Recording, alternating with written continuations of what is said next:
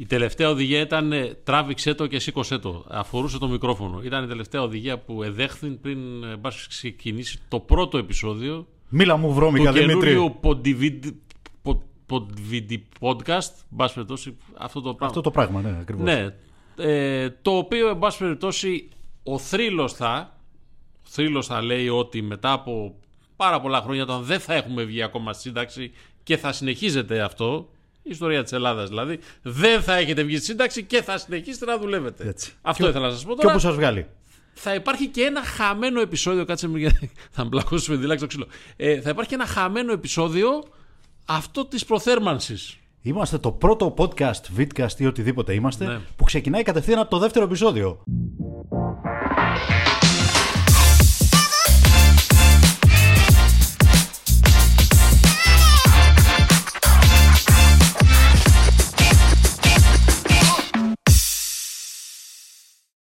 Είναι καταπληκτικό αυτό. Και θα σας μείνει απορία, όπως έχει μείνει και σε εμάς βεβαίως, τι υπόθηκε στον πρώτο, γιατί δεν θυμόμαστε τίποτα.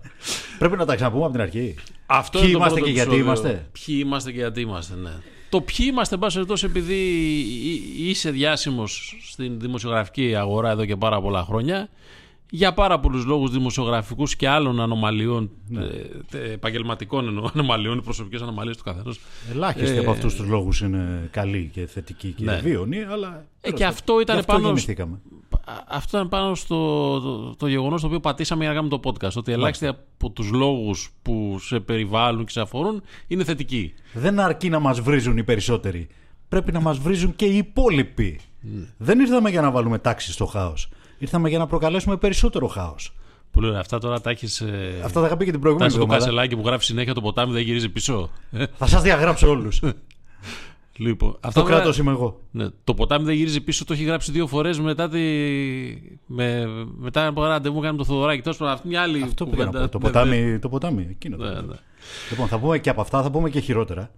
Γενικά δεν ξέρουμε πού θα μας βγάλει, ούτε εσείς ξέρετε. Και ε, ελπίζω ότι αυτή θα είναι η μαγεία αυτών των επεισοδίων που ξεκινάνε σήμερα και θα συνεχίζονται, θέλετε δεν θέλετε, κάθε Τρίτη μέχρι να βγούμε στη σύνταξη. Δηλαδή, μέχρι τον αιώνα τον άπαντα. Ε, το old school το διαλέξαμε για τον απλούστατο λόγο ότι ηλικιακά είμαστε σε αυτή την ε, κατηγορία και το ε, διαλέξαμε και για τον επιπλέον λόγο ότι μέσα στην κλάβα μας εν πάση περιπτώσει που ε, ε, ακόμα είναι στα καλά της ως ένα βαθμό υπάρχουν παραστάσεις, εμπειρίες ε, και δεν ξέρω εγώ τι άλλο Από παραστάσεις, από εμπειρίες. Α- ακόμα και τα περιοδικά εδώ είναι αρχαιότητα. Βλέπω αφιέρωμα στους Ολυμπιακούς Αγώνες της Ατλάντα 1996. Έθνος Σπορ είναι αυτό, καλά αγνοήστε το. Ναι. Εμείς είμαστε από άλλο μαγαζί, από την Ελευθεροτυπία εκεί. όπου ήσουν Ήμουν. ήσουν. Ήταν Ήσουν. η πρώτη από τις τέσσερις συνεχόμενες Ολυμπιάδες μου. Μμμ. Εκεί όπου δεν ήμουν για τον απλούστατο λόγο ότι είχε προκριθεί η εθνική ομάδα μπάσκετ Ναι. και, δεν πήγα στην Ατλάντα. Ήρθα από το κάγκελο και σου πήρα την προτεραιότητα. Στο Σίδνεϊ όμως Ναι. έχουμε καλύψει μαζί και Ολυμπιακούς Αγώνες. Θα Έχουμε- ακούσετε και χειρότερα από αυτά. Μμμ. Έχουμε πολλά να, να πούμε. Πολλά που θα πει θα, θα τα βγάζει η κουβέντα. εν πάση περιπτώσει. Ε, και η αλήθεια είναι πως τις περισσότερες φορές σε ό,τι αφορά τον ελληνικό αθλητισμό που είναι το βασικό εν πάση περιπτώσει ε, πώς να το πω ε, αντικείμενο της ενασχόλησής μας για να το πω έτσι ή υποκείμενο ανάλογα με το, με το οποίο ασχολούνται ε, τα περισσότερα πράγματα δεν είναι συνήθως θετικά. Οκ, δηλαδή υπό κανονικές συνθήκες θα ξεκινούσαμε αυτή την εβδομάδα ερχόμενοι από την προσπάθεια των ελληνικών ομάδων στην, ε, στη EuroLeague την οποία στο πρώτο επεισόδιο το μόνο που θυμάμαι ε, τι- το δεύτερο το δεύτερο σκέλος το δεύτερο όχι, ήταν Πάντως διαβολοβδομάδα. ερχόταν, ερχόταν Ναι, ναι. διαβολοβδομάδα Μμμ. και είπαμε ότι οι ομάδες μας θα κάνουν δύο νίκες και μια ήττα. Ε, είχαμε, νομίζω, είχα, μιλώντας για, την, για το πρώτο σκέλος διαβολοβδομάδας, είχαμε μιλήσει για δύο ήττες. Είχαμε πει ότι και οι δύο θα παίξουν παράταση στην έδρα τους. Ναι. Στην πραγματικότητα δεν είχαμε πει τίποτα από όλα Δεν αυτά. αλλά είχαμε τα πει λέω από εκ των όλα αυτά, υστέρων. αλλά εν πάση περιπτώσει, Τα ναι. λέω εκ των υστέρων. Δεν θα βρείτε ποτέ το χαμένο επεισόδιο Ακριβώς. ούτως ή άλλως για να, Εκεί για, για να ποντάρουμε. μπορέσετε να διαπιστώσετε αν όλα αυτά υπόθηκαν. Ξέρεις, είναι αυτά, από αυτά που καμιά φορά γράφω ότι σας τα έλεγα εγώ πριν από έξι μήνες. Τα είχα γράψει κιόλας. Ποντάροντας ότι κανένας δεν θα γυρίσει τα γραπτά μου πριν από έξι μήνες για να δει τι έγραφα. Παλιό το κόλπο. Έχει πιάσει αμέτρητες φορές. Ούτως ή Αλλά τη άλλως- Γερμανία παγκόσμια πρωταθλήτρια την πρόβλεψα στα αλήθεια. Ναι. Θα το λέω μέχρι να σβήσει ο ήλιος. Πιθανότατα ναι, δεν ξέρω. Όχι, θα, αλήθεια, Θα ε. σε πιστεύω σε αρκετά από, Cryptamanent. θα σε πιστεύω σε αρκετά από αυτά που μου λες. Το, το σίγουρο είναι ότι ε, κάνοντας ένα βόντο βίντεο podcast, εν πάση περιπτώσει, μία ημέρα, ε, δύο ημέρες μετά από ένα ντέρμπι Ολυμπιακού Παναθηναϊκού, Παναθηναϊκού Ολυμπιακού, Ολυμπιακού, ΑΕΚ Ολυμπιακού, ΠΑΟΚ, δεν ξέρω, εν πάση περιπτώσει, στο, στο ποδόσφαιρο και όχι μόνο στο ποδόσφαιρο. Ναι, γιατί στο επόμενο επεισόδιο θα είναι η επόμενη μέρα ενός ντέρμπι Ολυμπιακού Παναθηναϊκού στο μπάσκετ. Η επόμενη μέρα ω ντέρμπι Ολυμπιακού Παναθηναϊκού στο μπάσκετ και η επόμενη μέρα ω ντέρμπι ΑΕΚ ΠΑΟΚ στο ποδόσφαιρο. Αν όλα αυτά γίνουν κανονικά όπως Ε, έχουν αν, προγραμματιστεί. αν έχει τελειώσει το ντέρμπι, ναι. Ήθελα να πω ότι υπήρχε, υπήρχε ούτως ή άλλως πολύ μεγάλη πιθανότητα ερχόμενοι δύο μέρες μετά από ένα ντέρμπι ε, Ολυμπιακού Παναθηναϊκού, Παναθηναϊκού Ολυμπιακού, να ασχοληθούμε με μία αγωνιστικά θέματα. Θα είχε πάρα πολύ μεγάλη πλάκα να έπρεπε να ασχοληθούμε μόνο με αγωνιστικά θέματα και να μου αναλύσεις, ξέρω εγώ, πώς είχε στήσει ο Μαρτίνεθ την ομάδα του, πώς την είχε στήσει ο Γιοβάνοβιτς, αλλά Σε κάποια άλλη χώρα. ναι. Αυτή η μεγάλη μπαρούφα που λέγεται Ελλάδα, εν πάση περιπτώσει, και ελληνικό ποδόσφαιρο και ελληνικός ομαδικός, οπαδικός αθλητισμός, όπως πάντα μας αποκλείει από το γεγονός να ασχοληθούμε με το αγωνιστικό σκέλος και μας πηγαίνει. Ε, Εκεί σε που μας όλα αυτά πηγαίνει που έγινε. πάντα. Ναι, οκ. Μπορώ όμως να σου αναλύσω την πρωτοπόρο του Αγγλικού Πρωταθλήματος που έχει και Έλληνα προπονητή. Η καταρχάς η πρωτοπόρος του, ε, του, του, του, του αγγλικού του. Δεν θα πεις και της- εσύ της ότι Premier- πρέπει να επαναληφθεί ο αγώνας με τη Λίβερπουλ ή κάτι τέτοιο. Όχι, δεν θα πω τίποτα. Παρότι είμαι Liverpool, θα πω ότι αυτή η ιστορία του Άγγελου Ποστέκογλου είναι δεδομένο ότι αν συνεχίσει έτσι θα γίνει κάποια στιγμή μια ταινία. Η αλήθεια είναι. Δηλαδή δεν είναι ακριβώς ο Τεντλάσο, διότι δεν ήταν ένας άμπαλος που ήρθε από το. Πες μου, δεν έχεις δει και Τεντλάσο. Ούτε Τεντλάσο έχεις δει. Θα κατα... Κάποια στιγμή θα μπορέσουν να. εν πάση περιπτώσει, να, Πάντως να... στην ομάδα του ούτε με, ούτε με λάσο δεν την πιάνουν προς το παρόν. Ναι, οκ. Τι είναι Τεντ Λάσο; Ο Τεντ Λάσο λοιπόν Α σε αρχίσουμε από αυτή αυτό την που πάρα αφήσαμε. πολύ ωραία. Θα, θα την κάνω την παρένθεση πολύ γρήγορα. Με τον Μπο Κρούζ μου χρωστάς από το επεισόδιο Ε, που καλά, δεν εδώ δεν προβλήθηκε. ξέρεις τώρα το. το, το, το, το, το, μπο, όχι μπο, μπόκρουζ. Αυτό λέω. Ναι. Old school λέω κύριε. Δεν γνωρίζω, δεν απαντώ. Άντε λέγε. Λοιπόν, Να, δίδαξε, δίδαξε. ναι, ρε παιδάκι μου, ο Τεντ Λάσο έρχεται Μάλιστα. από ε, ουσιαστικά να αναλάβει μια ομάδα της Premier, η οποία έχει ανέβει, νομίζω, έχει πέσει για να ανέβει εκείνη, για να τη διαλύσει η ιδιοκτήτριά της που βρέθηκε στα χέρια της λίγο από τον άντρα της που χωρίσανε κτλ. Και, τα λοιπά, και παίρνει έναν προπονητή του American Football για να έρθει να προπονήσει μια αγγλική ομάδα ποδοσφαίρου. Και εξελίσσεται μια πάρα πολύ όμορφη, ωραία, γλυκιά Πού παίζει αυτό; και κομική ιστορία. Όπου το βρεις παίζει τώρα. εν πάση περιπτώσει. Τι να σου πω που, που παίζει τώρα. Ναι. Δεν θα κάνουμε διαφήμιση εδώ, κύριε. Λοιπόν. Ε, Πώς φτάσαμε τώρα στον Ποστέκογλου και στον Ντετ Λάσο και, στο, και στην Τότενα. Ναι. Κάτι πήγες να πεις για ελληνικό ποδόσφαιρο και. Όχι, ήθελα να πω ότι επειδή οι θέσεις μας νομίζω πρέπει να είναι καθαρές γύρω από όλα αυτά και πιθανότατα μπορεί κάποιοι να θέλουν να τις ακούσουν αν και έχουν καταγραφεί εν πάση περιπτώσει, και, στα, και στον Καζέτα κτλ, κτλ. Σε σχέση με όλα όσα έγιναν και όλα όσα θα εξελιχθούν γύρω από την ιστορία της Κροτίδας και στον τέρμπι ανάμεσα στον Ολυμπιακό και τον, και τον Παναθηναϊκό. Νομίζω ότι ούτως ή άλλως σε αυτή τη χώρα τα θέματα τα βάζουμε σε λάθος βάση. Δηλαδή το, το πώς τα αντιμετωπίζουμε έχει να κάνει με τις παραδοχές μας. Δηλαδή αν έχουμε αποδεχθεί ότι πρέπει να πέφτουν φωτοβολίδες, κροτίδες, ε, να ανάβουν καπνογόνα, να πέφτουν μπουκάλια, καφέδες, κινητά κτλ. κτλ μέσα στα γήπεδα, τα ελληνικά, ανοιχτά ή κλειστά, ασφαλώς και μετά θα συζητάμε αν αυτά πέφτουν κοντά ή μακριά από τους παίκτες, αν ο κρότος είναι πολύ ή λίγος, αν από αυτό τον κρότο ε, ο Νίκος μπορεί να ακούει, ο Δημήτρης μπορεί να μην ακούει και μπορεί να διαταραχθεί εν πάση περιπτώσει και η σωματική του ακαιρεότητα και η πνευματική του ισορροπία ώστε να κάνει τη δουλειά του μέσα στο γήπεδο. Αν λοιπόν έχουμε παραδοχ- παραδεχθεί ότι είμαστε ένα τεράστιο μπουρδέλο, τότε ε, ασφαλώς από εκεί και πέρα μπορούμε να συζητάμε για την τιμή. Και ποιο από τα κορίτσια είναι πιο. Ναι, δηλαδή θέλω να πω ότι η Αποδοτικό. κουβέντα πάει μετά στο πόσο οργανωμένοι είμαστε σε αυτή τη βάση της συγκεκριμένων υπηρεσιών. Να το, Κατάλαβες. πούμε, να το πούμε χωρίς καμία αγωνία. Ναι. Δεν υπάρχει τόπος στο ευνομούμενο σύμπαν όπου να διακόπτεται ένας αγώνας από κροτίδα και να γίνεται ακόμα συζήτηση για το αν θα ξαναγίνει το μάτς, αν πρέπει να ξαναρχίσει από εκεί. Υπάρχει- Αν έπρεπε να φοράει θα- ακουστικά ο παίκτης, αν ο γιατρός έχει σχέσεις με ε, διοικήσεις και είναι διαπλεκόμενος και όλα αυτά. Δηλαδή δεν γίνεται να χρειαζόμαστε και ξένους γιατρούς. Εκτός από ξένους Θα διαιτητές. πω κάτι για να τα λέμε όλα όπως είναι. Και στην Ολλανδία πρόσφατα είχαμε διακοπή λόγω εισβολής φιλάθλων και, α- και αναλόγων φαινομένων στο ντέρμπι ανάμεσα στον Άγιαξ και την Φέγενορ το οποίο συνεχίστηκε έτσι από όσο έχει απομείνει με άδειες κερκίδες κτλ, κτλ. Το πρόβλημα είναι, το θέμα είναι ότι ακόμα και εκεί που συμβαίνουν αυτά υπάρχει μία άμεση και εν πάση περιπτώσει δεν ξέρω αν είναι αποτελεσματική, αλλά είναι μια αντιμετώπιση η οποία δεν σου επιτρέπει να σκεφτείς να το ξανακάνεις τόσο σύντομα. Δεν υπάρχει ασυδοσία, Δημήτρη μου. Αυτό είναι όλο. Οκ. Δεν υπάρχει ατιμωρησία.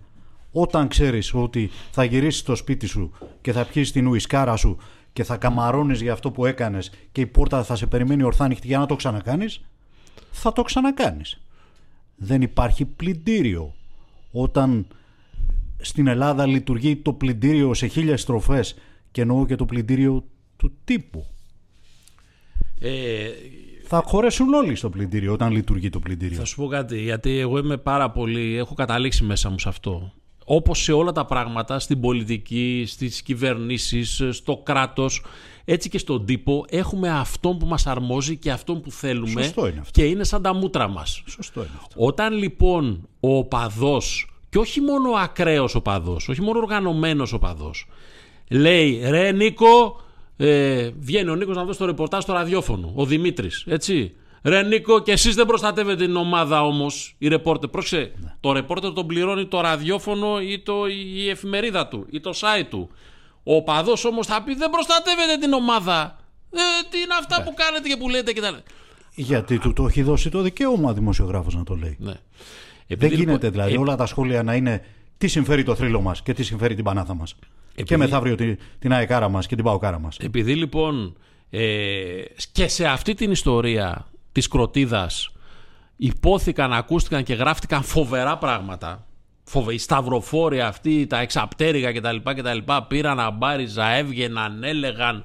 Έκαναν ρεπορτάζ άνθρωποι που δεν ήταν καν στο γήπεδο. Ναι, εννοείται. και το παρουσίαζαν εν πάση περιπτώσει ως δεδομένο. Το ρεπορτάζ που έβγαινε από κάθε πλευρά. Δεν λέω από τη μία ή από την άλλη. Το ρεπορτάζ που έβγαινε από, από, τα- από, από κάθε μία πλευρά, από τις δύο, το παρουσίαζαν κάποιοι που δεν ήταν εκεί ως το ρεπορτάζ τους. Ναι, Τέλος διότι το πάντων. λάμβαναν ως non-paper στα κινητά τους. Μάλιστα. Δεν είναι ρεπορτάζ το non-paper. Ναι. Λέω λοιπόν ότι όσο όλοι εκεί έξω και αρκετοί άνθρωποι που θέλουν να λέγονται σοβαροί, όχι στη δημοσιογραφία, στη δημοσιογραφία τώρα η δημοσιογραφία είναι πάτωμα. Λοιπόν, ε, κανονικοί άνθρωποι της διπλανής πόρτας κτλ, κτλ. Πάντα θα βρίσκουν μια δικαιολογία όταν αυτό γίνεται στο γήπεδό τους για να το δικαιολογήσουν και στο άλλο γήπεδο Το ίδιο θα πράγμα. θέλουν να καταστραφεί ο αντίπαλος δεν, δεν θα αλλάξει τίποτα. Είναι το αντίστοιχο που όταν γίνει το πολύ νεκρό δυστύχημα στα τέμπη με τη δικιά μας κυβέρνηση ναι. θα ψάξουμε έναν τρόπο να το δικαιολογήσουμε με την άλλη κυβέρνηση θα πρέπει να πέσουν την επόμενη μέρα. Ακριβώς έτσι είναι η κατάσταση. Όταν είχα πάει για το παγκόσμιο του μπάσκετ στις Φιλιππίνες, συνάντησα ένα ζευγάρι Ολλανδών οι οποίοι, οι οποίοι ήταν και φίλαθλοι. Και αρχίσαμε να μιλάμε για μπάλα, για Φόρμουλα 1. Όχι για μπάσκετ πάντως, γιατί από αυτό δεν ήξερα. Και όταν τους είπα για ελληνικό ποδόσφαιρο, όταν τους ανέφερα ότι έχουμε κι εμείς κάτι σαν ποδόσφαιρο και παίζουμε, γελούσαν. Λέω γιατί γελάτε; Λέει εκεί δεν είναι, η χώρα σου δεν είναι όπου ο πρόεδρος μπήκε μέσα στο γήπεδο με πιστόλι και έμεινε ατιμώρητος. Δεν ξέρω αν έμεινε κυριολεκτικά Όχι, ατιμώρητος, τιμωρήθηκε, εν πάση αλλά ο περιπτώσει. κόσμος συνεχίζει Ναι, να οκ. γυρίζει κανονικά. Ντράπηκα. Ναι, οκ. Ντράπηκα. Ε, εγώ, πια- εγώ Δεν για θέλω να είναι αυτό το ποδοσφαιρό μου, ρε παιδί μου. Ναι, ναι. Εντάξει. Μ' αρέσει, ε, κόντρα στα φαινόμενα, μ' αρέσει πολύ το ποδόσφαιρο. Το παρακολουθώ. Δηλαδή, αν προσπαθήσεις να με πάρεις από την τηλεόραση όταν παίζει τότε να μου καλή ώρα, καλή τύχη. Δεν μπορεί να το κάνεις. Κανείς δεν μπορούσε να το κάνει χθες το βράδυ που έπαιζε ένα ματσάκι της πλάκας με τη φούλα μου. Αλλά έχω πάψει χρόνια να το παρακολουθώ. Την Κυριακή ομολογώ ότι έκανα προσπάθεια να το δω το ντέρμπι, ίσως και επειδή ήθελα να ξέρω τι λέω σήμερα σε αυτό το, το podcast. Ε, ήθελα να πάω να καθαρθώ σε κλίβανο μετά από μία ώρα αυτού του, του θεάματος. Όχι του ποδοσφαιρικού θεάματος, το οποίο ήταν αξιοπρεπές στην πραγματικότητα, αλλά όλης της περιραίουσας ατμόσφαιρας. Ξεκινώντας από, τα πιο, από τις πιο απλές παραβάσεις, από τα λέιζερ ας πούμε. Το οποίο υποτίθεται ότι δεν βλάπτει κάποιον, αλλά είναι μια Εντάξει. παντοτινή Και ξεφτύλα. όχι για να κρατήσω την ισορροπία, θα πω ότι αυτά τα έχουμε ζήσει επί σειρά ετών Σε όλα τα γήπεδα, για να μην σε όλα τα μπερδευόμαστε. γήπεδα Ναι. και στα κλειστά γήπεδα. Ναι. Τα έχουμε ζήσει με διαβαθμίσεις επεισοδίων, σοβαρότητας επεισοδίων από τη δεκαετία του 90 ήδη Ναι. σε κάποια γήπεδα. Και με νεκρούς, δηλαδή δεν έχει. Όχι. Ότι δεν τραβάμε τη γραμμή πουθενά. Όχι βέβαια. Καθόλου. Μα καταρχάς έχουμε ξεπεράσει εδώ και πάρα πολύ καιρό.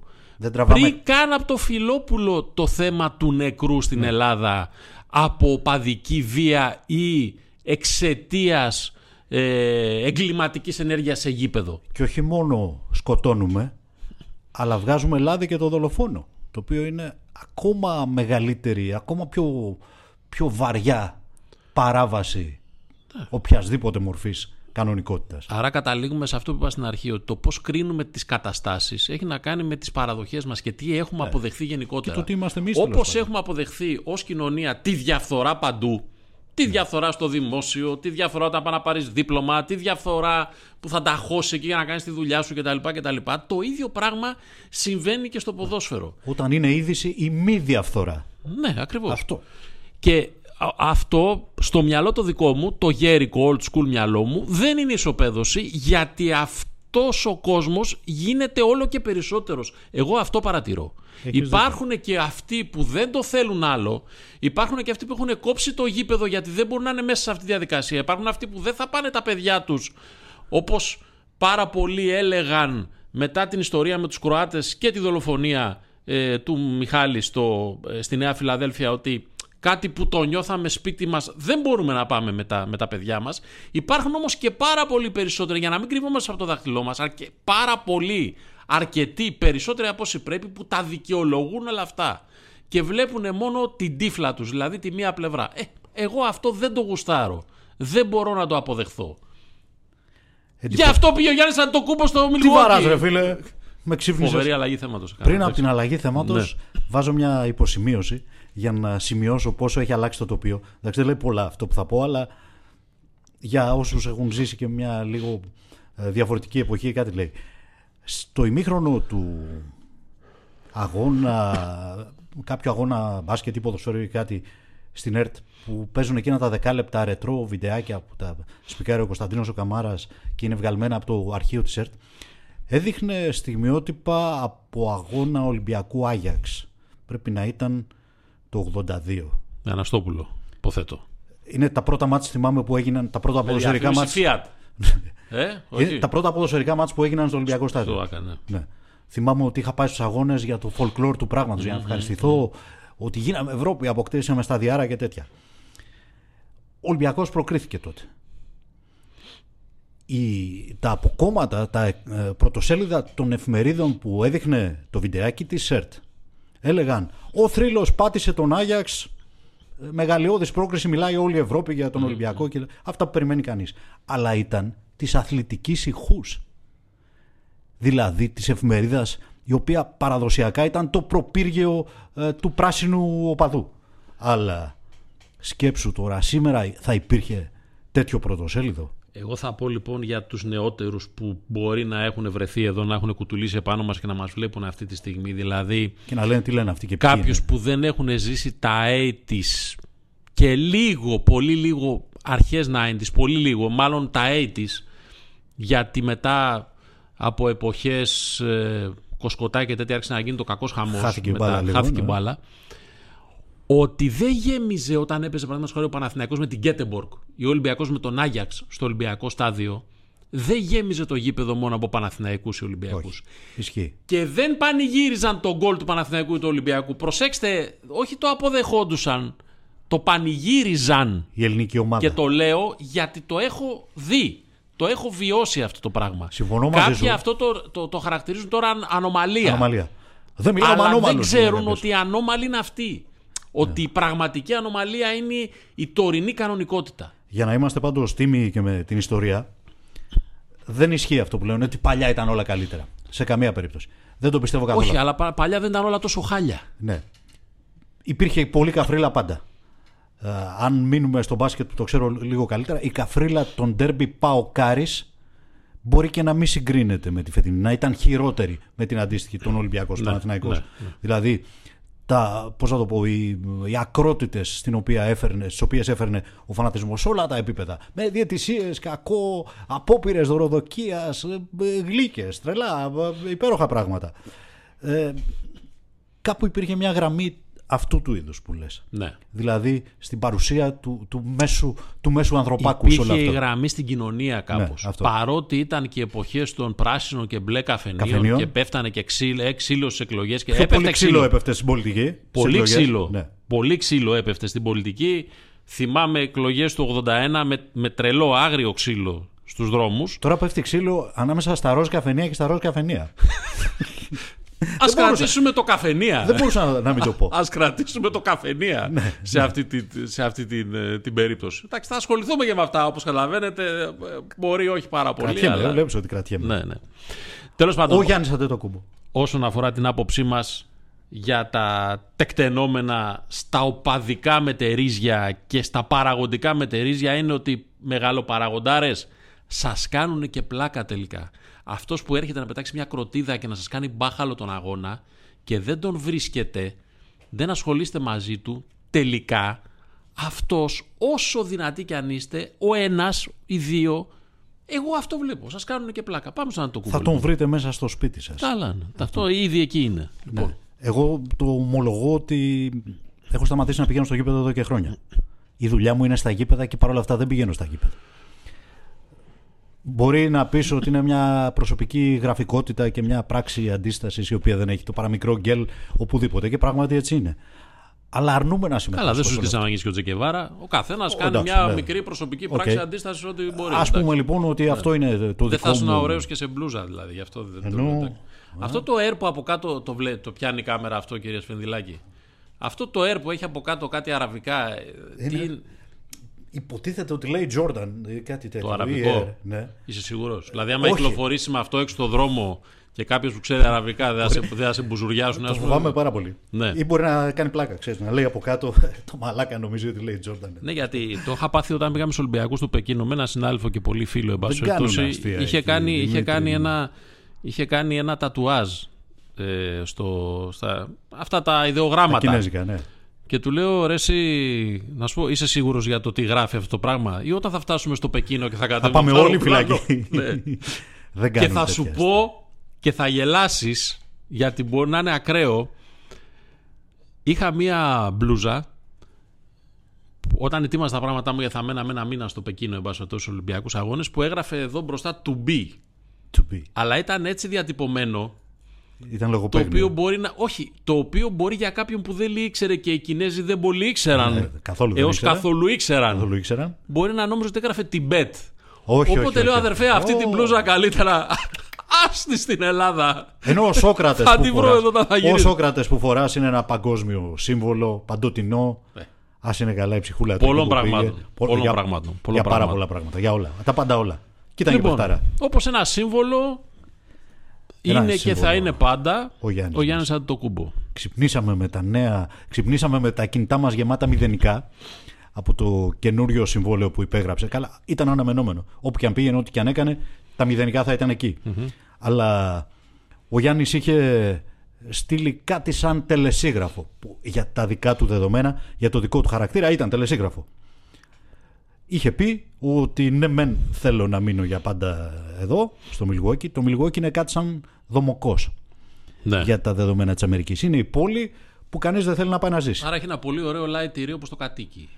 Έχει ωραίες μπύρες το Milwaukee. Είναι η ζήθο-παραγωγός Α, ναι. περιοχή της Αμερικής. Μάλιστα. Όμως είναι πάνω σε κάτι λίμνες ε, όπου έρχεται το αγιάζι από, το, από την Αλάσκα και από τον Καναδά και μ, ο θρύλος λέει ότι όταν βγαίνει το πρόγραμμα της χρονιάς οι παίκτες των άλλων ομάδων ψάχνουν να βρουν πότε παίζουμε εκτός έδρας με τους Bucks.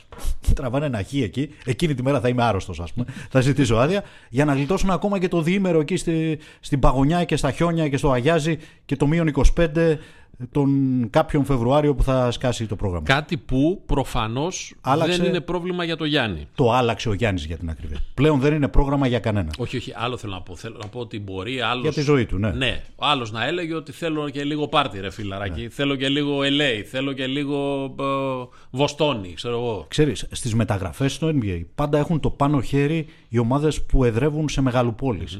Που μπορούν δηλαδή στο πακέτο να συμπεριλάβουν ότι θα ζήσεις και Dolce Vita. Μάλιστα. Δηλαδή θα έρθεις στο LA και θα κυκλοφορείς όλη μέρα με τα κορίτσια από το Hollywood. Θα πας στη Νέα Υόρκη και θα είσαι στις κλαμπάρες σου και στη ζωάρα σου και τέτοια. Θα πας στο Phoenix και θα παίζεις γκολφ γιατί έχει πάντα ωραίο καιρό ή στο Μαϊάμι και τέτοια. Το Milwaukee είναι το αντίθετο.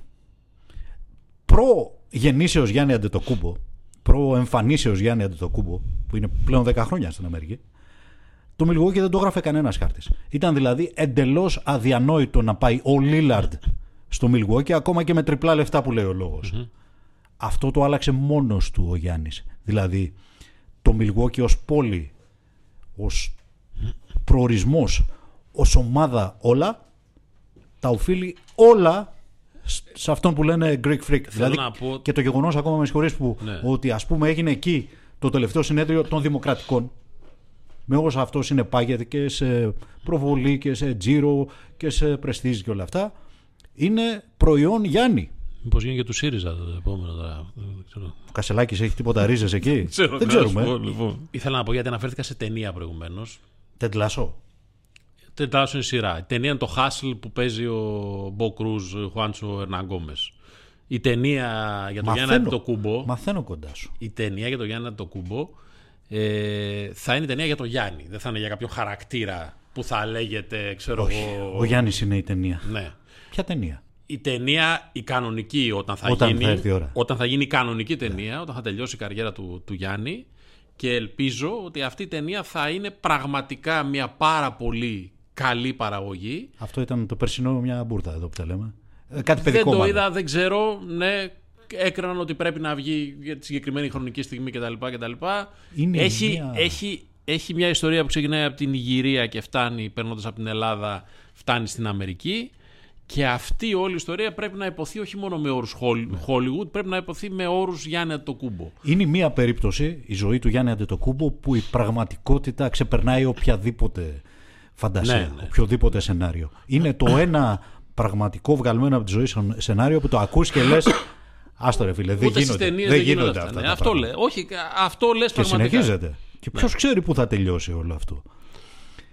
Έχεις δίκιο, έτσι είναι. Ο Γιάννης λοιπόν πήρε με την καλή έννοια εχμάλωτους τους Bucks, τους ανάγκασε να φτιάξουν μια ομάδα για το σήμερα, για τα επόμενα ένα, δύο, τρία χρόνια. Δεν, δεν έχουν μέλλον οι Bucks. Εννοώ ότι έχουν ε, πουλήσει όλα τα draft pick που έχουν τα επόμενα χρόνια κλπ. Πήραν έναν 33χρονο, είναι παιχταράς, αλλά είναι 33, το Lillard. Είναι μια ομάδα που φτιάχτηκε για να κατακτήσει το πρωτάθλημα φέτος του χρόνου, να κυνηγήσει δύο-τρία δαχτυλίδια όσο ο Γιάννης είναι ακόμα στα ντουζένια του. Γιατί και ο Γιάννης είναι 29, δεν είναι 22. Τα κλείνει στις 6 Δεκεμβρίου, είναι γεννημένος 6 Δεκεμβρίου του 1994. Οπότε την έβαλε την υπογραφή και πολύ πιο νωρίς από όσο θα μπορούσε αν ήθελε να απομυζήσει και τα το τελευταίο σετ. χρήματα κλιμακωτά που φτάνουν μέχρι και το 2028 εφόσον ασκήσει το ίδιο στο δικαίωμά Ναι. Τουλάχιστον τους 27 το πάντως. τελευταίο χρόνο του συμβολέου με 62 εκατομμύρια νομίζω τότε 62 και κάτι είναι πολλά, είναι normal, Είναι είναι, normal. λίγα, Είναι δεν normal. ξέρω, ε, γιατί τα παρακολουθείς περισσότερο από μένα. Είναι normal. Θα μπορούσαν να είναι και περισσότερα αν εκβίαζε ε, κάθε ξέρεις, ε, παραθυράκι και ακρούλα των κανονισμών. Εντάξει, το NBA σοφά ποιόν εδώ και δεκαετίες έχει salary cap, το οποίο σημαίνει ότι σε απλά αμερικανικά, για όποιον δεν ξέρει περί τίνος πρόκειται, ότι κάθε ομάδα έχει ένα ταβάνι στο τι μπορεί να πληρώσει κάθε παίκτη ξεχωριστά και όλους μαζί ως ε, σύνολο.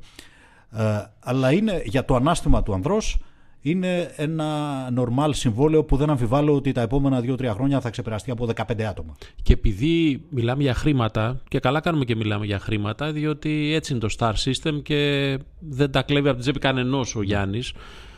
Αν φτάσει μέχρι το τελευταίο χρόνο του συμβολέου του στο Milwaukee, γιατί ένα συμβόλαιο δεν σημαίνει πάντα και κάτι. Βέβαια, νομίζω για το Γιάννη σημαίνει. Ναι, σημαίνει. Με το Αλλά ένα Milwaukee συμβόλαιο, για να θα- το πούμε με πραγματικούς όρους, τι σημαίνει; Ότι ο παίκτης είναι εξασφαλισμένος έναντι του NBA. Δηλαδή, αν πουληθεί ο Γιάννης σε άλλη ομάδα, αν γίνει κάποια ανταλλαγή και του χρόνου τον δώσουν για κάποιο λόγο στους Knicks, θα τον ακολουθεί το συμβόλαιο του. Δεν μηδενίζεται το συμβόλαιο. Τον ακολουθεί έτσι όπως είναι. Θα ακολουθεί το μήνυμου Μέχρι αυτό. να τελειώσει. Εκτός αν θέλει ο ίδιος να διαπραγματευτεί να αποφασίσει κάτι άλλο. Ναι, Έτσι. αλλά το μίνιμουμ που έχει είναι το συμβόλαιο που Θα έχει φτάνεις υπογράψει. λοιπόν να παίρνει 800.000 και κάτι ευρώ το κάθε παιχνίδι της κανονικής περίοδου.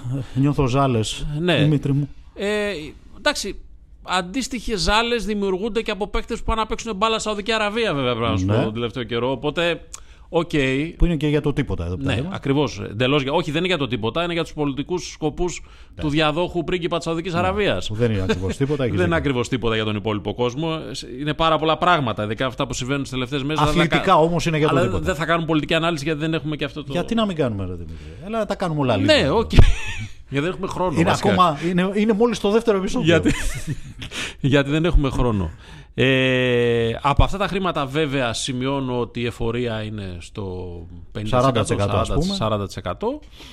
Και αυτό που θέλω να σε ρωτήσω, μια και κάνουμε αυτή την κουβέντα που πάντα έχει ενδιαφέρον, είναι πώς, το πώς υπολογίζουν τα υπόλοιπα έσοδα του Γιάννη, όχι από τις εταιρείες που έχει, που δεν ξέρουμε πόσο Ναι. μπορεί να είναι, από τις διαφημιστικές του συμφωνίες. Ε, επειδή είναι λίγο νεφελώδας όλο αυτό, ε, ανατρέχω σε μια ανάλυση που διάβασα πρόσφατα, όπου υπολογίστηκε ότι για το έτος που έρχεται, ο Γιάννης θα πάρει από παράπλευρα ωφέλη, αυτά που λες, ε, διαφημίσεις, προσωπική χορηγή και όλα αυτά, γύρω στα 40 εκατομμύρια δολάρια. 37 εκατομμύρια ευρώ. Ε, τα οποία πάνε και κολλάνε στα 42 περίπου που θα πάρει από το συμβολέο του. Δηλαδή, μέσα στην χρονιά που έρχεται, τα, το χαρτζιλίκι του, ας πούμε, είναι περίπου 80 εκατομμύρια ευρώ, για να το πούμε σε ευρώ. Μάλιστα. Το Μο- οποία μόνο στη χρονιά που εγώ, έρχεται. δεν- το, τα οποία εγώ μην ε, παρεξηγηθώ. Τα φέρνει πίσω καταρχήν. Άλλο είναι. Τα φέρνει πίσω πρώτον και κατά δεύτερον δεν τα λέω τρελά λεφτά σε σχέση με το τι παίζει γενικότερα στον κόσμο του αθλητισμού και του αμερικάνικου αθλητισμού σε σχέση με το football, Ναι. Θα με βρει το συμβόλαια. baseball, με το Θα- golf. Θα βρει συμβόλαια στο NBA και χωρίς να κοιτάς τους πρωτοκλάσσα Ναι. τους. Λίγο πιο κάτω, στους μικρομεσαίους. Τα οποία είναι πραγματικά τρελά λεφτά. Ωραία. Πέρα από τα Δηλαδή, λεφτά για να- όμω. Για να μιλάμε με ονοματάκια. Πέρα ο, τα ο λεφτά- Σάσα Βεζέγκοφ αξίζει 6 εκατομμύρια δολάρια το χρόνο; Ναι, όχι. Είναι, είναι- Χωρί ναι. χωρίς δείγμα γραφής. Μα είναι ό,τι ισχύει και στο ποδόσφαιρο. Αλλά Αντί, αυτό ο, είναι ο το παίκτης που θα χρηματιστήριο. πάει στην Premier ή Ναι. η, ομα, η ομάδα της Premier που θα έρθει να ζητήσει παίκτη Ναι. από άλλη χώρα. Αυτομάτως Ακριβώς. Ξέρεις ότι Πας σε έρχεσαι εκείνα να... τα μέτρα και σταθμά. Έτσι είναι. Στο αγωνιστικό κομμάτι λοιπόν, σε ποια σειρά ξεκινάει αυτή η εβδομάδα του NBA. Όχι είτε αυτή τη εβδομάδα, σε λίγες ώρες. Ναι, σε λίγες ώρες. Εντάξει. 27 παίζει, πότε παίζει το. Ναι, το Milwaukee το δεν παίζει Milwaukee. το πρώτο βράδυ. Ναι. Αλλά ξεκινάμε. Δηλαδή, έχω φτιάξει καφεδάκια κλπ. Εντάξει, Εδώ που τα λέμε, δεν κάθομαι να ξενυχτάω για το NBA. Όχι. Το έκανα για αρκετά χρόνια κυρίως για να βλέπω το Γιάννη. Και κυρίως για να βλέπω την πρόοδό του. Να δω πού μπορεί να φτάσει. Γιατί ο Γιάννης όταν πήγε στο NBA στα 19 δεν ήταν καν μπασκετμπολίστας. Όχι, αλλά μπορώ και εγώ να επιβεβαιώσω παρότι και εγώ δεν ξενυχτάω και αν θα ξενυχτήσω θα το κάνω οριακά τελικούς, για, ας πούμε, τελικούς, ναι. περι- για κάποιον τελικό περιφέρειας, τελικό τελικό, δηλαδή έβδομο παιχνίδι ξέρω εγώ ή σίγουρα σε κάποιους τελικούς του, του πρωταθλήματος. Θυμάμαι όμως τα χρόνια πια που ο Γιάννης άρχισε να παίζει μετά το δεύτερο χρόνο του, άρχισε να παίρνει χρόνο και να γίνεται ε, σημείο αναφοράς στο Milwaukee, ότι τα νωρίς μάτς που ήταν την Κυρ- Κυριακή, Ναι. Έχουμε βρεθεί σε σπίτια για, για άλλο γεγονός, με οικογένειες κτλ. κτλ. Και ήταν λίγο όπως παλιά κάθομαι μπροστά στο τζάκι και λέω ιστορίες. Ναι, καθόμαστε ναι. μπροστά στη τηλεόραση να δούμε το Γιάννη. Το θέμα και ποιο είναι; συνήθως δεν έπαιζε καλά στα μάτια Κυριακής το Γιάννης. Έχει άγχος επειδή και τον υπήρχε έβλεπε, μια, τον έβλεπε μια η γενικότερη πατρίδα. απογοήτευση. Ναι. Είχε άγχος επειδή τον έβλεπε η πατρίδα. Είχε στα αλήθεια άγχος επειδή τον έβλεπε η πατρίδα. Το ξέρω πολύ καλά. Δεν είναι όμως μόνο αυτό. Είναι ότι προ Γιάννη οι Bucks δεν έπαιζαν ποτέ στα μάτς τα νωρίς της Κυριακής που μεταδίδονται σε εθνικό δίκτυο. Μάλιστα. Διότι κανείς δεν ήθελε να δει τους Bucks. Ακόμα και όταν είχαν καλή ομάδα για λόγους εμπορικούς Επειδή εδώ τώρα είμαι και ο τροχονόμος του χρόνου, Μάλιστα. σε ποια σειρά βάζεις το Milwaukee φέτος; δεν έχω καλό πρόαισθημα. Γιατί ε, δημιουργήθηκε έτσι μια ανάταση όταν πήραν τον Λίλαρ, τον πρώτο σκόρερ ουσιαστικά και έναν παίκτη ε, επίπεδου ότι θα είναι, είναι στο top 75 όλων των εποχών κλπ. Τέλος πάντων ένα παιχταρά. Όμως φοβάμαι ότι αυτό που είχαν φτιάξει οι Bucks ε, στηριζόταν σε πολύ μεγαλύτερο βαθμό στην άμυνα από ό,τι έβλεπε το γυμνό μάτι και ο Λίλαρ δεν μπορεί να μαρκάρει κανέναν. Δεν έχει ούτε το κορμί ούτε το αμυντικό ένστικτο. Θα δώσει προφανώς άλλα πράγματα ξεκινώντας από το μακρινό σουτ το οποίο χρειάζεται οποιαδήποτε ομάδα έχει τον Γιάννη στις ε, τάξεις της. Αλλά φοβάμαι ότι δεν θα λειτουργήσει αυτό. Και με προπονητή rookie, πρωτάρι, τον Adrian Griffin, ο οποίος δεν έχει κοουτσάρει σε αυτό το επίπεδο. Ε, και όλα αυτά με κάνουν να υποψιάζομαι ότι θα πέσει στο Γιάννη μεγαλύτερο βάρος αντί για μικρότερο. Γιατί το ζητούμενο ήταν να είναι πιο ελαφρύ το φορτίο του. Αλλά επειδή το φορτίο είναι η άμυνα και όχι το σκοράρισμα. Όταν δεν υπάρχει το πρώτο ανάχωμα, δηλαδή φαντάσου έφυγε ο Τζρου Χόλντεϊ, φαντάσου τον Ολυμπιακό χωρίς το walk-up. Είναι, σημαίνει ότι η πρώτη πόρτα είναι ανοιχτή για τον αντίπαλο. Ναι, ε, παρακολουθώντας επιδερμικά και απ' έξω απ' έξω το NBA, μερικά πράγματα δεν μπορώ να τα καταλάβω. Στη λογική προσέγγιση των ομάδων θεωρώ ότι είναι περισσότερο ε, όπως το είπα πριν, star system προσέγγιση. Ναι. Και η κανονική περίοδος ξεγελάει. Ναι. Αυτό που βλέπεις στην κανονική περίοδο δεν είναι αλήθεια. Δεν είναι η αλήθεια το playoff. Και αυτό που μου κάνει εντύπωση και το ερώτημα το δικό μου ε, και το κλείνουμε εδώ για το Γιάννη με την απάντησή σου είναι αν αυτό δεν προβληματίζει και το Γιάννη. Δηλαδή ότι ναι, ήρθε ένα star δίπλα μου, από την άλλη όμως τι σκατά γίνεται για να το πω έτσι όπως με την ισορροπία της ομάδας. Είναι δυνατόν ναι. να μην τον προβληματίζει αυτό; Του έδειξε ωστόσο ότι υπάρχει φιλοδοξία, αυτό που ζητούσε δηλαδή από την ομάδα. Ναι ζητούσε να δείξουν έμπρακτα ότι θέλουμε να κερδίσουμε. Ναι, Αυτό το έδειξαν με τον Λίλαρντ. Τώρα, θα βγει λάθος από πλευράς χημικής ε, εξίσωσης κλπ. Μπορεί. Δεν ξέρω, εκτιμώντας αν περιόρισα το Γιάννη, μπορεί να δείχνει ότι.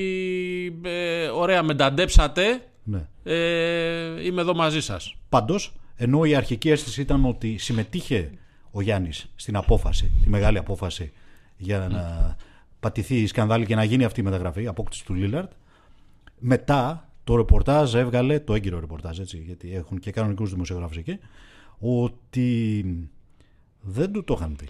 Και όχι μόνο δεν του το είχαν πει, αλλά απέφευγαν και να του το πούν γιατί δεν ήξεραν πώς θα αντιδράσει στη φυγή του Holiday. Και μπασκετικά, okay. αγωνιστικά γι αυτό, και σε αυτό, επίπεδο φιλίας. Αυτό... Ο Holiday ενώ είναι παιχταράς, All Star, Ολυμπιονίκης κτλ. Και αυτό το έμαθε από τις εφημερίδες που λένε ότι θα φύγει. Ναι. Είναι άγριος ο κόσμος. Σίγουρα και στην τελική μπορεί να ήταν και λογική κάτι κερδίζεις, κάτι χάνεις. Ναι, ναι, ναι, έτσι. έτσι. Γιάννη μου. Έτσι. Λοιπόν, έτσι είναι. Και γενικά κλείνουμε. είναι ζαριές. Είναι κλείνουμε, γεμάτη. Κλείνουμε, ναι. Είναι γεμάτη η ιστορία του NBA με τέτοιες τολμηρές ζαριές, οι οποίες αποδείχτηκαν τελείως τζούφιες και αποσύρθηκαν μέσα σε έξι μήνες. Κάθε Τρίτη θα τα λέμε για το και Γιάννη. Και rebuilding και όλα αυτά. Το Milwaukee και τα λοιπά. Κλείνουμε με Euroleague. Και κλείνουμε με Euroleague πάρα πολύ γρήγορα γιατί υπάρχουν δύο μάτς θεωρητικά βατά, θεωρητικά βατά με φες για τον Ολυμπιακό και με Μπασκόνη για τον Παναθηναϊκό, σωστά; Ναι, σωστά. Εντός έδρας. Αλλά την επόμενη εβδομάδα, όπως είπες, τέτοια μέρα θα συζητάμε μία ημέρα μετά και από το ντέρμπι του πρωταθλήματος του Ολυμπιακού με τον Παναθηναϊκό. Το οποίο προσανατολίζει και λίγο. Ναι. Στα, σε ό,τι αφορά την ευρωπαϊκή ας πούμε, Άρα αποστολή. πιθανότατα ήταν και αυτό στο μυαλό του Αταμάν όταν ξεκούρασε χθες με τον, με τον Λαύριο, τον Σλούκα και τον Λεσόρ. Έτσι. Πάλι για το κούμπο θα μιλήσουμε τώρα. Δηλαδή, αλλά Δύο για νίκες, Δύο νίκες περιμένω να δω. ναι. Ε, καταρχήν μετρώντας όμως το ανάστημα των αντιπάλων. Η ΕΦΕΣ δεν είναι καθόλου καλή φέτος. Έχει βεβαίως μεγάλους παίκτες που μπορεί όταν έχουν κέφια και γενέθλια οι μεγάλοι παίκτες να τις δώσουν μεγάλες. Ναι, αλλά είναι ακόμα μια ομάδα από αυτές που προβληματίζονται για το αν θα κρατήσουν τον προπονητή τους ή όχι. Ναι, έχασαν, έχασαν τον ηγέτη της, τον Μίσιτς. Mm-hmm. Με τα Αμερικανάκια μόνο δεν γίνεται δουλειά εδώ δεν έγινε με τον Μίσιτς. Πέρσι είχε παλιώσει λίγο η συνταγή. Και δύο Αμερικανάκια τα οποία γενικώς. Ε, ε, δεν έχουν κουμπώσει και μεταξύ τους καλά και όλα αυτά. Ε, η Βασκόνια είναι η μοναδική ίσως ομάδα που είναι πιο ταραγμένη από τον Παναθηναϊκό αυτή τη στιγμή. Ταραγμένη εννοώ που δεν, πατάει, δεν νιώθει ότι πατάει καλά στα πόδια της. Και αυτή είναι προαλλαγής προπονητή από ό,τι φαίνεται. Μπορεί να έρθει με καινούριο προπονητή την Παρασκευή. Έχασε από τη Μάλαγα μέσα. Ναι. Πολλοί πίστευαν ότι εκεί θα πάει ο Σφερόπουλος. Αλλά ο Γιάννης είδε την πόρτα του Ερυθρού Αστέρα ανοιχτή, ε, το περιβάλλον το αρκετά οικείο, τα ερυθρόλευκα και όλα αυτά. Και είπε ότι τώρα είναι η ώρα. Δεν μπορούσε να περιμένει άλλο. Γιατί ο Σφερόπουλος με δύο ευρωπαϊκούς τελικούς, με τετραετία στη Μακάμπη, δεν επρόκειτο να πάει σε ομάδα Eurocup ή BCL. Ναι. Οπότε μια χαρά έκανε και πήγε. Ούτε καν σε μια άλμπα, ναι. πιθανό λόγο εγώ. Στον Παναθηναϊκό ο καλύτερος σύμμαχος είναι το ΑΚΑ. Χωρίς το ΑΚΑ στην κατάσταση που είναι τώρα φοβάμαι ότι ούτε τη Μακάμπη θα μπορούσε να παλέψει γιατί θέλει οπωσδήποτε διορθωτικές κινήσεις. Νομίζω ότι ο Παπαπέτρου ίσως είναι ο τελευταίος παίκτης που άντεχε να χάσει αυτή τη στιγμή. Και αγωνιστικά και στα αποδητήρια. και τον ο- χάνει για πολύ. Ο Αταμάν έκλεισε λίγο, αν έκλεισε την κουβέντα για παίκτη τύπου Ναν, αλλά δεν ξέρω αν Δεν ισχύει νομίζω κάτι ότι τέτοιο. αυτό χρειάζεται. Ναι. Εγώ πολλά πολλά δεν ξέρω, αλλά μου φαίνεται ότι το πρώτο που χρειάζεται ο Παναθηναϊκός είναι εν- έναν αμυντικό guard. Ένα walk-up. Δεύτερη φορά που τον αναφέρουμε το walk-up σήμερα. Ένα τέτοιο παίκτη δηλαδή. Χρειάζεται ένα, ένα ανάχωμα που να δίνει τον τόνο για την άμυνά του. Γιατί αυτό δεν έχει ο Παναθηναϊκός. Η, η, αμυντική, η περιφερειακή του τετράδα είναι βούτυρο. Είναι εύκολο να περάσεις από πάνω της για να φτάσεις σε θέση βολής χωρίς να χάσεις 10 δευτερόλεπτα. Εντάξει, έχει τα θέματα του και στους ψηλούς. Βέβαια, ο Μίτογλου μοιάζει εξαιρετική συγκολητική ουσία Θα που του αλλάξει τα επιτρέπει να ανεβάσει λίγο και στο 3 το Χουάντσο και για να βολευτούν όλοι, αλλά και για να πάρει τα πράγματα που θέλει. Θα αλλάξει τα πάντα ο Μίτογλου, θα δεις. Okay. Σε ό,τι αφορά τη γραμμή των ψηλών. Εντάξει, δεν θα αλλάξει το, το γεγονός ότι ο Μπαλτσερόφσκι είναι άπειρος. Ε, Ναι, ελπίζω όλη η λειτουργία του Παναθηναϊκού και το λέω γιατί είναι πολύ σημαντικό και οι δύο ομάδες μας να είναι καλές, να κερδίζουν, να πηγαίνουν καλά, για μένα τουλάχιστον έτσι το βλέπω εγώ. Ε, θα αλλάξει ίσως όλη η λειτουργία της ομάδας αν ηρεμήσει ο Παναθηναϊκός και το μυαλό του Λεσόρ. Και το ισορροπήσει ακόμα περισσότερο, γιατί είναι κομβικό αυτό, έτσι. Μα η παρουσία του Μίτογλου βοηθάει και σε αυτό. Καταρχήν βοηθάει αγωνιστικά. Δηλαδή θα βγει ο Λεσόρ να βοηθήσει να μαρκάρει στην περιφέρεια, γνωρίζοντας ότι πίσω υπάρχει κάποιος να πάρει το rebound. Ο Μίτογλου, που δεν υπήρχε. Θα μου πεις, ποιο rebound πήρε στην τελευταία φάση του αγώνα με τη Μακάμπια, την οποία χάθηκε ουσιαστικά το μάτι. Και αποβολή, έτσι, όχι, από, Ναι. όχι σε συνθήκες ευνηδιασμού. Λοιπόν, για Περιμένω τον, πάντως για, δύο νίκες. Ναι, για τον Ολυμπιακό θα μου περισσότερα, γιατί εγώ μένω στα λόγια του Μπαρτζόκα ότι παιδιά να κάνουμε καμία προπόνηση για να δουλέψουμε Ναι. Ισχύει. τις επαναλήψεις σε αυτά που θέλω στην ομάδα. Σαφέστατα υπάρχει ανοιχτό το θέμα του Σίγμα στο μυαλό μου. Ναι. Ή, όχι του συγκεκριμένου ως όνομα, αλλά του, του παίκτη που πραγματικά θέλει εκεί, Ναι. εκεί σ- πίσω, σαν τρίτο ψηλό, εν πάση περιπτώσει, για να το πω Ολυμπιακός. Πιστεύω πάντω ότι επειδή ακριβώς ισχύει αυτό που λες, ο Ολυμπιακός αυτή τη στιγμή ούτε κατά διάνοια δεν ψάχνει άλλο παίκτη. Τώρα δεν ψάχνει. Τώρα Αν δεν ψάχνει. ψάξει οτιδήποτε. Ο Μπραζδέκης του κλείνει ένα, μια τρύπα η οποία ήταν τρύπα μετά την απουσία του Μακίσικ και την κλείνει με τρόπο ποιοτικό. Εντάξει, δεν είναι προφανώς ο τέλειος παίκτης, έχει και αυτό στα κουσούρια του, αλλά θα κουμπώσει καλά με Εντάξει, του εμένα γενικά ένας παίκτης που μου αρέσει πάρα πολύ, Είναι ο καλός Μπραντέκης, οπότε περιμένω. Λοιπόν, αυτά στο πρώτο old school. Είμαστε και λίγο, εν πάση περιπτώσει, στην αρχή από άμβονος, αλλά εν πάση περιπτώσει έτσι το είδαμε. Αυτή είναι η άποψή μας, η προσέγγιση μας στα πράγματα και δεν θα την κρύβουμε ε, ενώπιόν σας ποτέ. Ε, όσο Την αυτό είναι επόμενη εφικτό. Τρίτη θα έρθουμε με μπαρούτι στο κορμί Ναι, γιατί ναι, ναι. θα έχει προηγηθεί το Ολυμπιακός Παναθηναϊκός του μπάσκετ και το ποδοσφαιρικό ΑΕΚ ΠΑΟΚ. Ελπίζω να, να τελειώσουν και τα δύο ομαλά, να τελειώσουν καταρχήν, χωρίς ε, καπνούς και χωρίς θύματα και χωρίς ε, προβλήματα ακοής για οποιονδήποτε. Λοιπόν, εδώ θα είμαστε Αυτό ήταν. κάθε Τρίτη να τα λέμε. Έτσι. Τα Ευχαριστούμε επόμενα, πάρα τα επόμενα πολύ. θα είναι καλύτερα. Θα τα Ναι, διαλύσουμε ναι. όλα. Δεν Ευχαριστούμε υπάρχει πάρα πολύ και τον Παύλο Σιδηλάκη και τον Λάμπρο Στοιχείο που ήταν εδώ στην τεχνική επιμέλεια και εσάς που είσαστε στην παρέα. περίπτωση. Οπτική και ακουστική. Φιλιά πολλά. Καλή συνέχεια. Χαίρετε.